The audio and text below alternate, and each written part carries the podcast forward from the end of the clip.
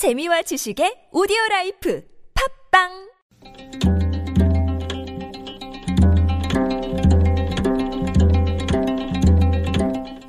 한문학자 장유승의 길에서 만난 고전 중국 송나라 학자 정이천이 말했습니다. 사람에게는 세 가지 불행이 있다. 젊은 나이로 과거 시험에 급제하는 것이 첫 번째 불행이요. 부모의 권세에 힘입어 좋은 벼슬을 얻는 것이 두 번째 불행이요.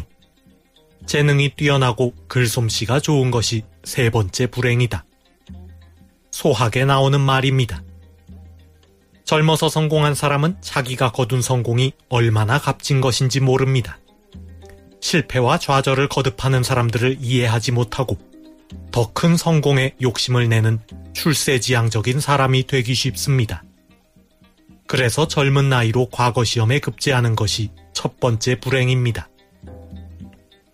금수저로 태어난 사람은 어려운 일이 생길 때마다 부모의 도움을 바라곤 합니다. 스스로 문제를 해결하려는 의지와 노력이 부족하면 혼자서는 아무것도 할 수 없습니다.